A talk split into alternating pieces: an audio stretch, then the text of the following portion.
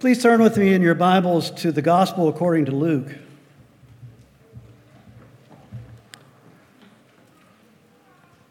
We took a break from studying the Gospel according to Luke a little less than a year ago, last fall, and uh, looked at a number of other passages of God's Word. But as we begin a new school year, we thought it was a good time to go back to Luke. We just finished a study this summer through the book of Titus.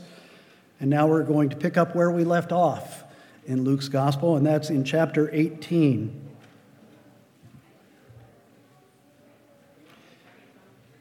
Luke chapter 18, and we'll read the first eight verses. Please give your attention to God's holy, inerrant, powerful word. And Jesus told them a parable to the effect that they ought always to pray and not lose heart. He said, In a certain city there was a judge who neither feared God nor respected man. And there was a widow in that city who kept coming to him and saying, Give me justice against my adversary. For a while he refused. But afterward he said to himself, Though I neither fear God nor respect man, yet because this widow keeps bothering me, I will give her justice, so that she will not beat me down by her continual coming. And the Lord said, Hear what the unrighteous judge says. And will not God give justice to his elect, who cry to him day and night? Will he delay long over them? I tell you, he will give justice to them speedily. Nevertheless, when the Son of Man comes, will he find faith on earth? When's the last time that you needed someone with power and authority to give you justice. When's the last time you cried out for justice? A situation where you were wronged and you need someone to intervene and make it right. I'm sure all of us have, to one degree or another, had that kind of experience, and it's a very helpless feeling. In God's providence, as I was preparing this sermon on the persistent widow and the unrighteous judge, I had a tiny little experience of what it feels like to feel helpless and to need somebody with power and authority to intervene.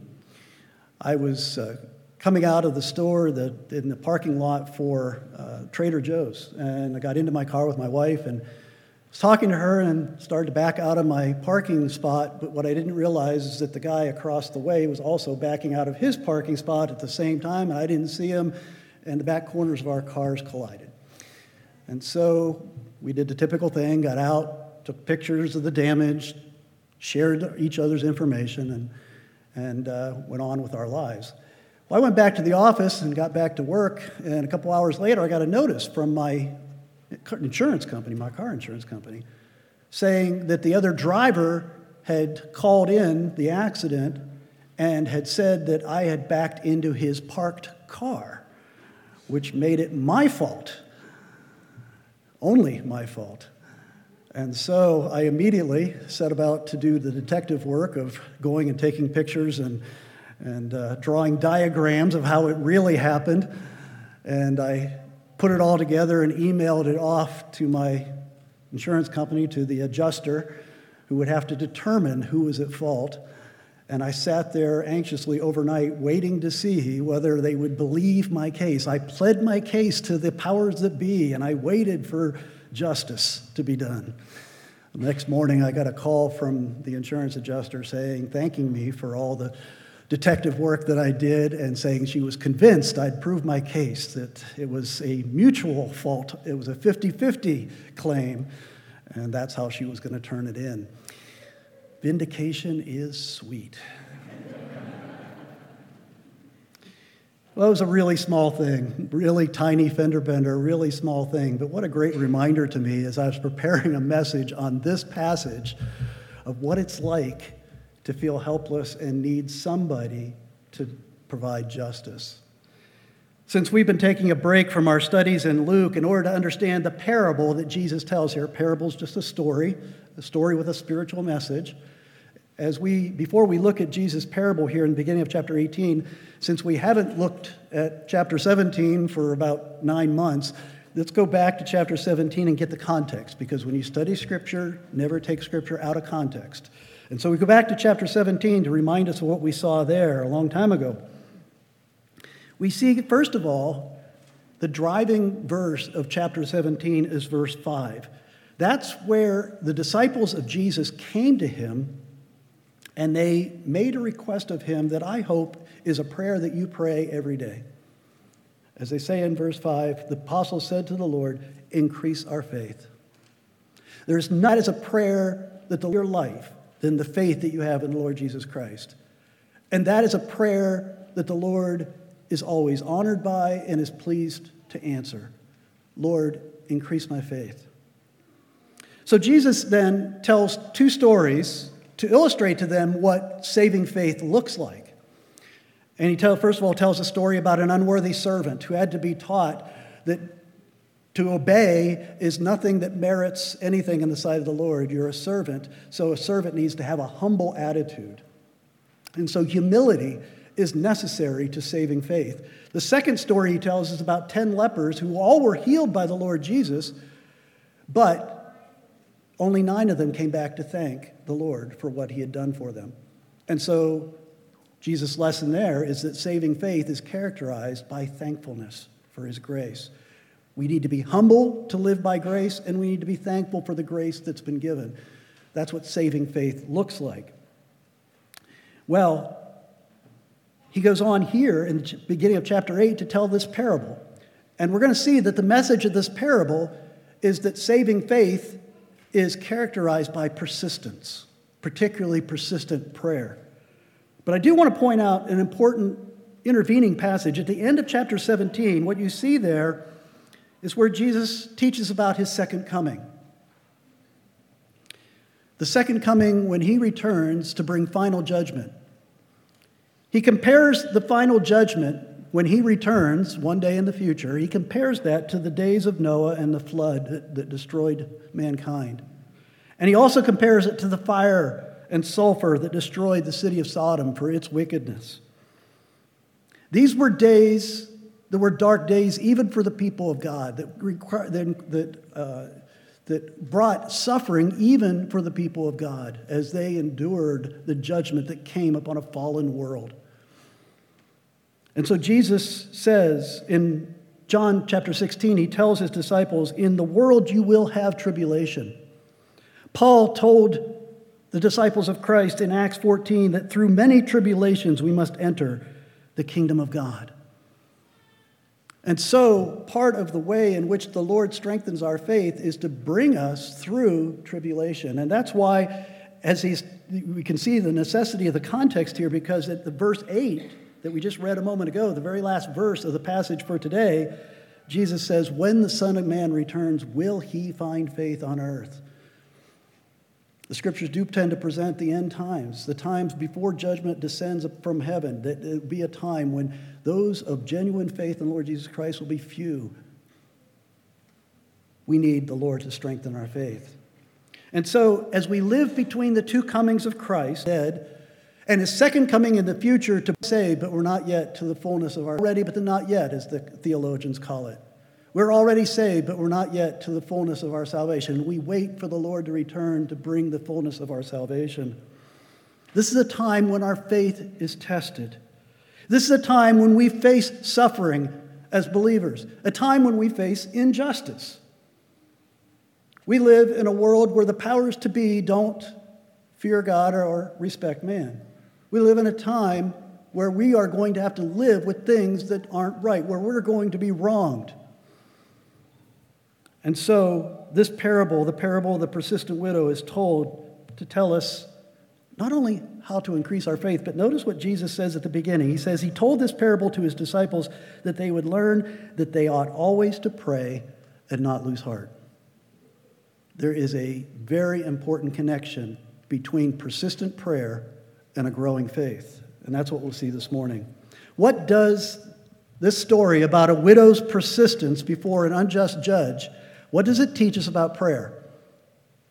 Well, the story begins with a character that is all too familiar in this fallen world a corrupt judge. Somebody with power, but with a heart that is corrupt. Jesus said that this judge neither feared God nor respected man. In other words, he lacked the two most, what I would call the most vital characteristics of somebody who would be a judge among men.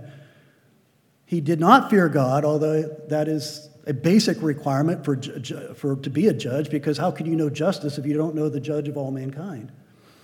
And he did not respect man. He was uh, uh, someone who was arrogant, somebody who was uncompassionate, did not care for justice nor the people affected by injustice. He just was in it for what was best for him. He was a wicked, corrupt judge. The other character in the story is also a familiar character, from Scripture, any, many stories in Scripture, a lowly, simple widow.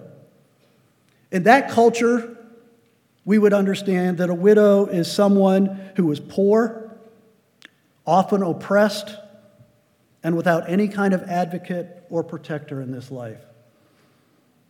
Widows, in the stories and historical accounts of Scripture, widows are the epitome of helplessness in a fallen world society. And along with an orphan, a widow is the special focus of the care and concern of God according to his word. Should be also the special focus of the care and concern of the church, of you as a Christian. Exodus chapter 22, God says, You shall not mistreat any widow or fatherless child. If you do mistreat them, they will cry out to me. I will surely hear their cry, and my wrath will burn. In Psalm 68, verse 5, it calls God the father of the fatherless and the protector of widows. In James chapter 1, 20, verse 27, it says, Religion that is pure and undefiled before God the Father is this to visit orphans and widows in their affliction and to keep oneself unstained from the world. But understand that in this story, you and I are the widow. We are the ones that are helpless. We are the ones who are oppressed, the ones that are spiritually poor. We are God's people seeking what is true and right in a world that is turned upside down. This is really the story that Jesus tells here is really a David and Goliath story. The widow had no advocate, the widow had no power. The widow had no money. The only thing she had was dogged persistence. She, it says, Jesus, Jesus tells the story, he says, she kept coming to the judge and saying, Give me justice against my adversary. She kept coming. She came back to him again and again and again and again. This widow had the same superpower that my mother had when I was a teenager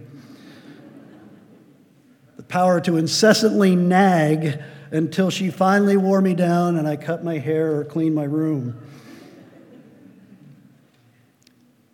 And in the story, the judge resists her for a while, but finally he gives in and he gives her justice. He says, Though I neither fear God nor respect man, yet because this widow keeps bothering me, I will give her justice so that she will not beat me down by her continual coming. There's often a few precious jewels if you dig into the original language. It's translated there in the English, she will not beat me down by her continual coming. Literally, in the original Greek, it mean, it's, the, a literal translation would be to strike under the eye. In other words, her continual coming gave him a black eye as a judge. The mere point of the story is that this purely wicked, this judge, this corrupt judge who had nothing but purely selfish and amoral reasons for everything that he did, eventually did the right thing and gave her justice because of her persistence. So, what's the lesson for us? What's Jesus trying to teach us about faith? What's Jesus trying to teach us about prayer? Is this what Jesus teaches? He's trying to say God is like the unrighteous judge? I mean, that just, that, that, that's even hard to, to get out of my mouth. That God is like an unrighteous judge, but it almost seems like that's what Jesus is saying. That God is like the unrighteous judge, we're like the widow, and if we pray long enough and hard enough with enough energy and enough longevity, we'll finally bend God to our will? Is that what the point of the story is? Many of us in State College have been praying and sending emails and letters to try to stop the powers that be from bringing a casino into our community. And our own Andrew Schaefer has been leading that charge, and I'm really thankful that uh, one of our own members has been fighting so hard for us in that effort. But it's amazing that, you know, as far as the powers that be, all, the only power we have is persistence sending emails and letters and just getting the message out there that we oppose this. It's, it's just like the helpless widow. We have no power, but our persistence. And so, is that really, is God like this unrighteous judge? Is God like the powers that be that determine whether the casino comes or not? If we just persist and do it long enough and, and, and uh, vociferously enough that finally they'll bend to our will, is that the point of the story? Absolutely not.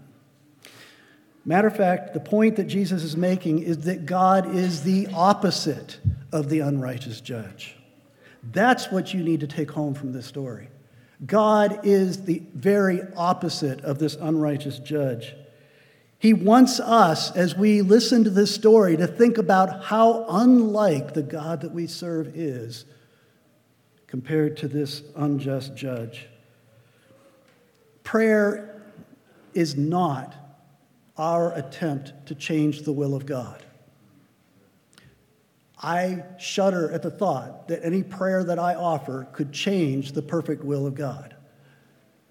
Prayer is not about manipulating God to do our will.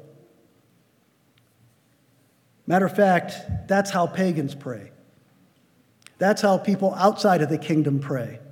And Jesus said in the Sermon on the Mount, Matthew chapter 6, verses 7 and 8, he says, And when you pray, speaking to his disciples, when you pray, do not heap up empty phrases as the Gentiles do, for they think that they'll be heard for their many words. They think that they'll beat God down to bend him to their will. Do not be like them, for your Father, your Father knows what you need before you ask him. You see, Jesus here in this story is giving us a lesson in a very common uh, form of teaching in the scriptures. How often do you hear a lesson taught in scriptures that end up with this, this application? It says, How much more? How much more will God answer your prayers than an unjust judge?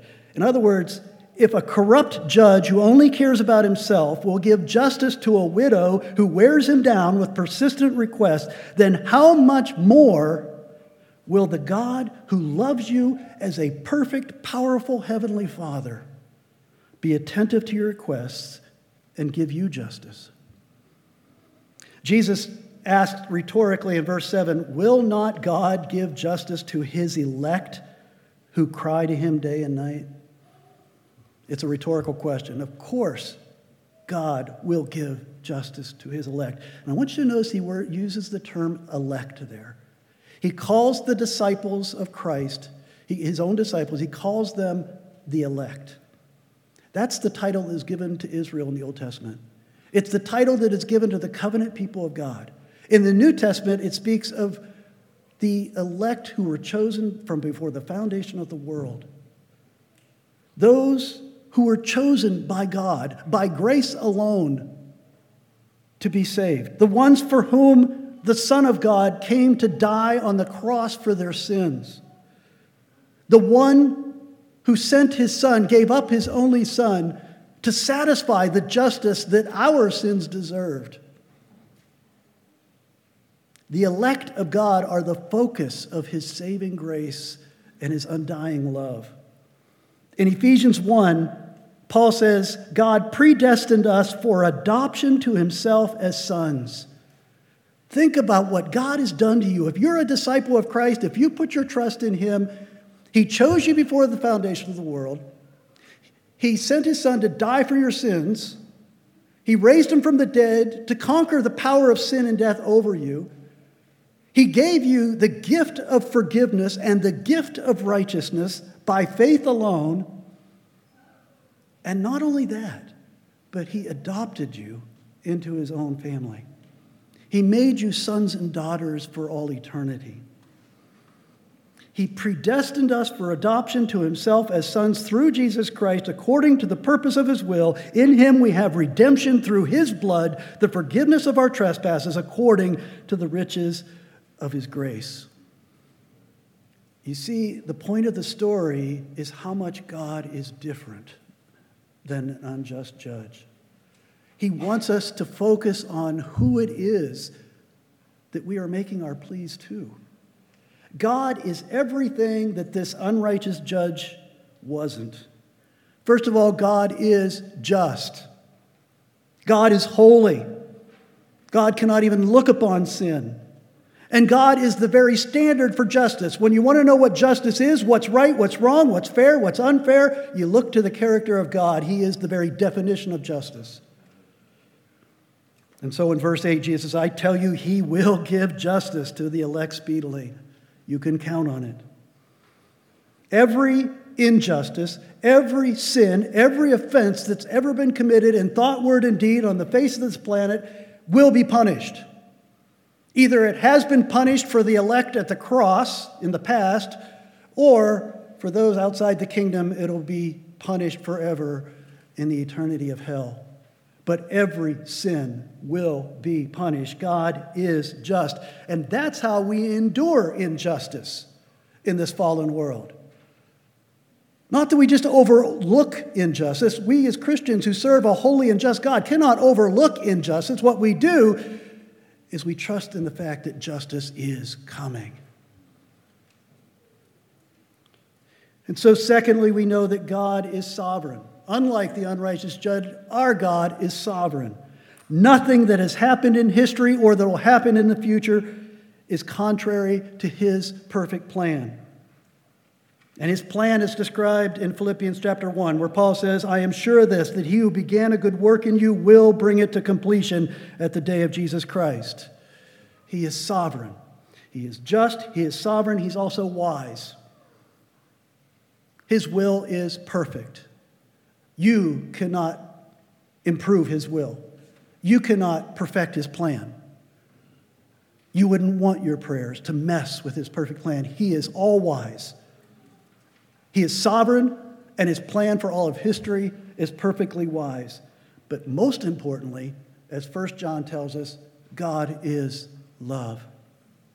Everything that he does, everything that God does in history is motivated by one of two factors, or most of the time by both factors, is to reveal his glory, first of all. Secondly, to do what's best for his elect. Everything he does is either to, is usually both, to reveal his glory and to do what's best for his elect, his chosen people, his children, his adopted children. Even as we suffer, we know that God is just he is sovereign, He is wise, and He is love. Jesus understood this. Think about it. As Jesus hung on the cross, enduring suffering that is beyond our wildest imaginations, as he bore the wrath of God that your sins deserve, my sins deserve, all the sins of the elect deserve from all of history, as he bore the wrath of God, what did he do? He prayed. He prayed to the Father. Even when he said, My God, my God, why have you forsaken me? He went to the Father.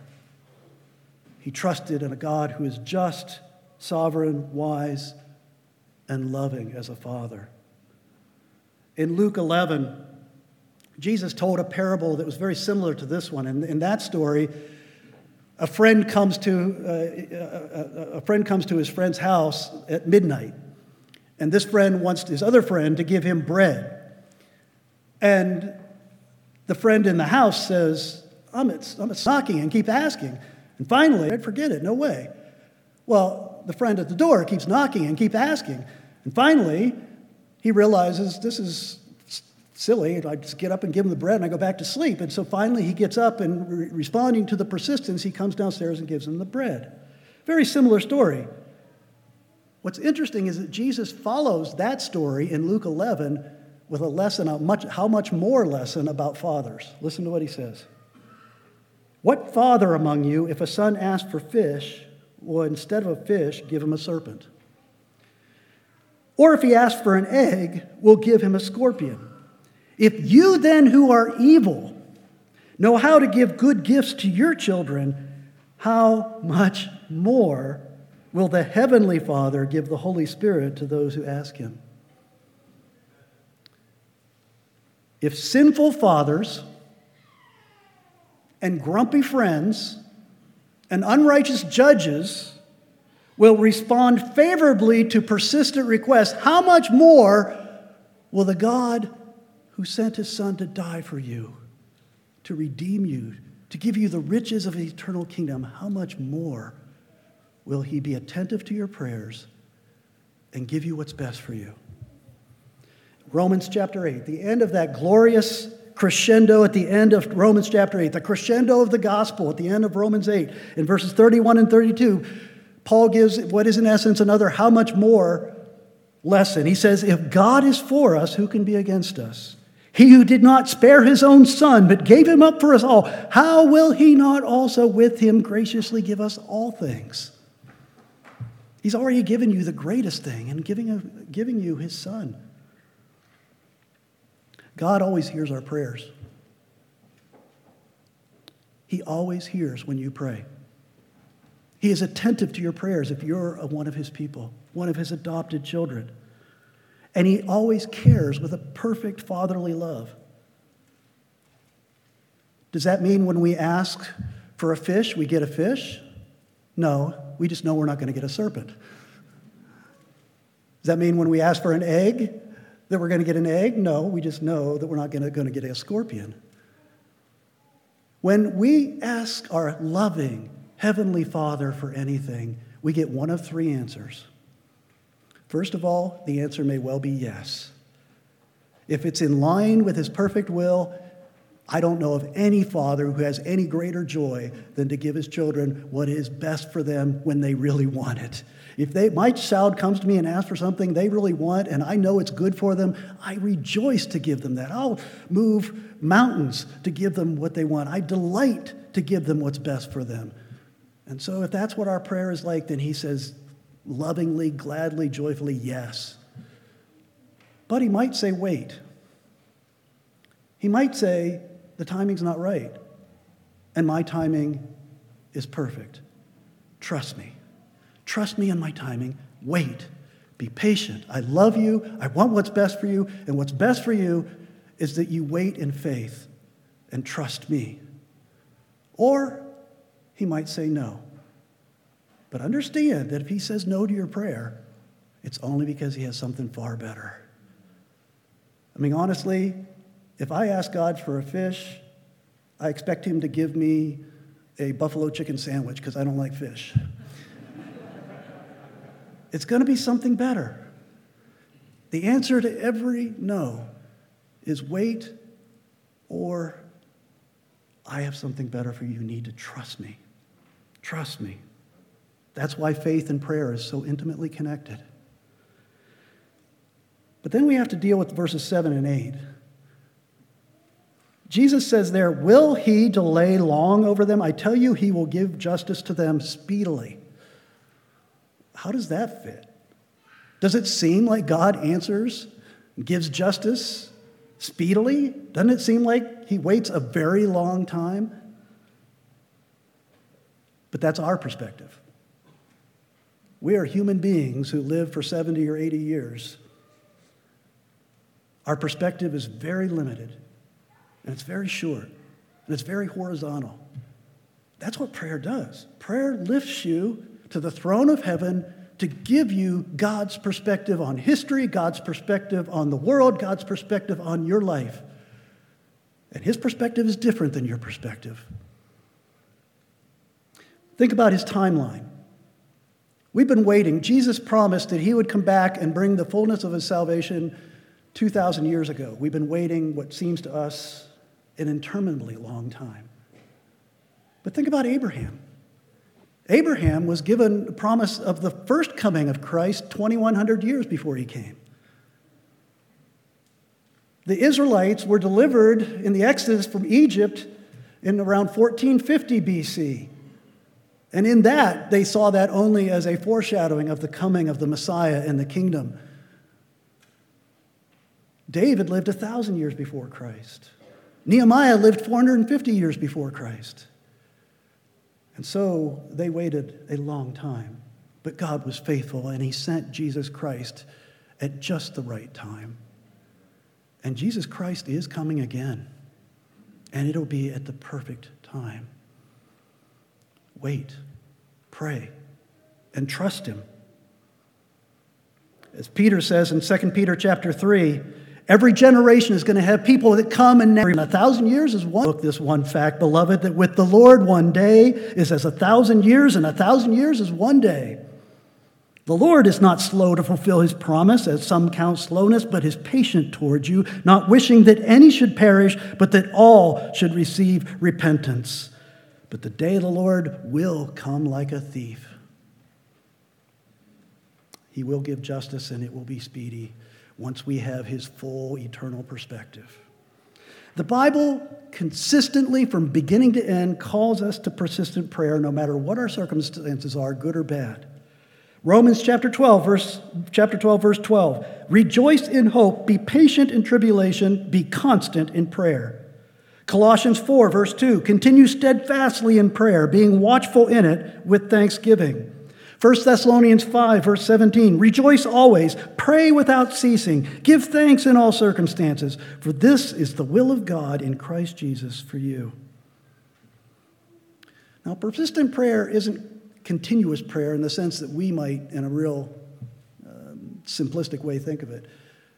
We still have to diaper our babies and mow our lawns and drive to work, and, you know, there's some things that are going to pull our attention away from direct prayer to our God. But the best illustration of what continuous prayer or praying without ceasing, the best illustration that I've ever heard was a teacher who just said, Think about a compass. The needle on a compass points to north. That's its default. It always points north, unless you take your finger and you push it. You can push it away from north, but what happens when you take your finger away? It goes back to north. And he said, That's what continuous prayer looks like. That's what prayer without ceasing looks like, is that's your default. That yes, things are going to pull you away from direct communion with your Lord. But your default is, in your quiet moments, in your times of stillness, is to always to run back to the Lord. That's your default of your life, is to run back to the Lord in prayer. The disciples asked Jesus, increase our faith. And Jesus responded with this story about persistence in prayer. What he's saying is that your faith and your prayer reflect one another. Your faith and your prayer, by necessity, go together. Your prayers express your faith, and your prayers strengthen your faith. So, when you want your faith to increase, persist in prayer. Jesus, in this story, was preparing his disciples for 2,000 years of waiting and suffering and facing injustice and persecution. While we wait for justice, we pray, Come soon, Lord Jesus. He is coming. Let's pray. Father, thank you. Thank you for our salvation. Thank you for the forgive of what is good and delivering us into the kingdom of your light. Thank you for the forgiveness of sin that we have through the cross. Thank you for the victory over death and sin we have through the resurrection. Thank you for the adoption we have as sons and daughters into your kingdom by your grace and by your love. Lord, teach us to pray and teach us persistence in prayer that our faith might increase. Thank you for the privilege and thank you for the knowledge we have that you love us more than we could ever possibly understand. Help us to trust you more. We pray in Jesus' name. Amen.